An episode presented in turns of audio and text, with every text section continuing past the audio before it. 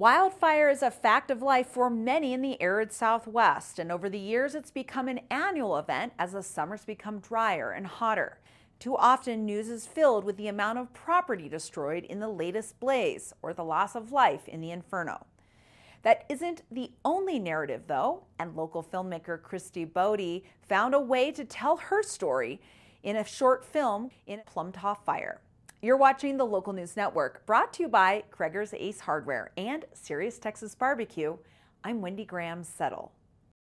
Uh, me and my husband had only been in Pagosa, living over here for a few months, although neither one of us are foreign to wildfires and the Colorado landscape.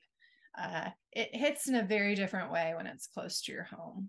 Uh, so I got notification of the fire start when I was actually out on a different shoot in the Four Corners area uh, on my phone and called home, called my husband, and said, Hey, can you take a look? Look out there to the north from our porch, see what's going on.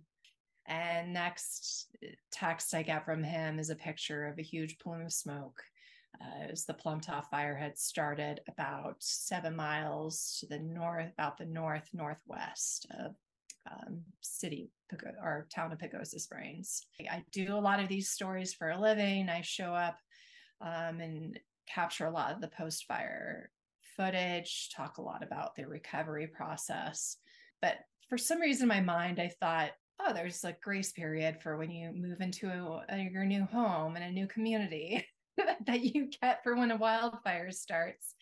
But no, here you go. We're right in it and kind of um, living this reality that I really try and communicate and educate through my films.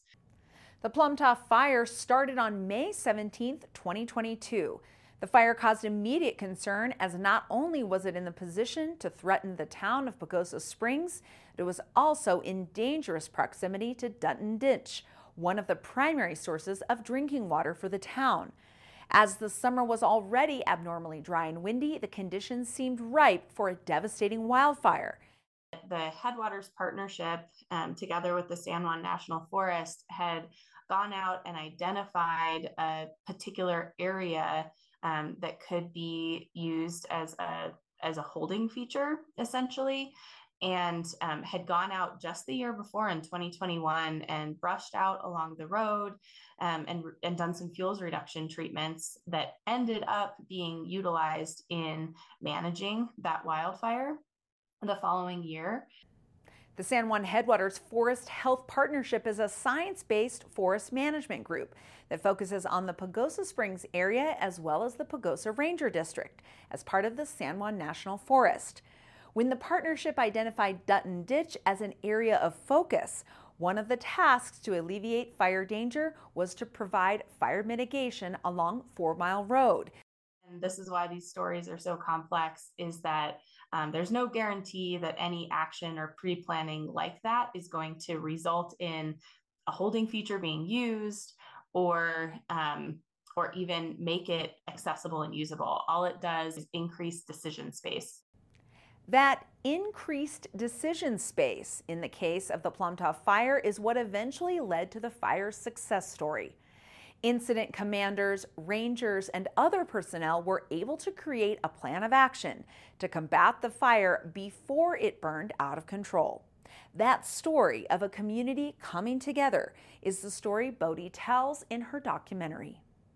That you don't typically hear about the things that go right and it was also important that it was a story that communicated that fire isn't necessarily bad and it's something that's necessary within the landscape. It was really important that we create a message that that brings people along. Plumtaw Fire premiered earlier this year on the one year anniversary of the fire in Pagosa Springs.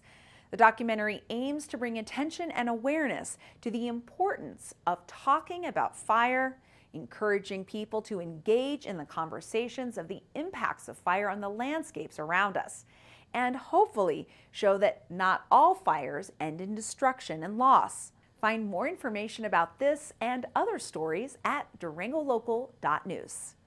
Thank you for watching this edition of the Local News Network. I'm Wendy Graham Settle.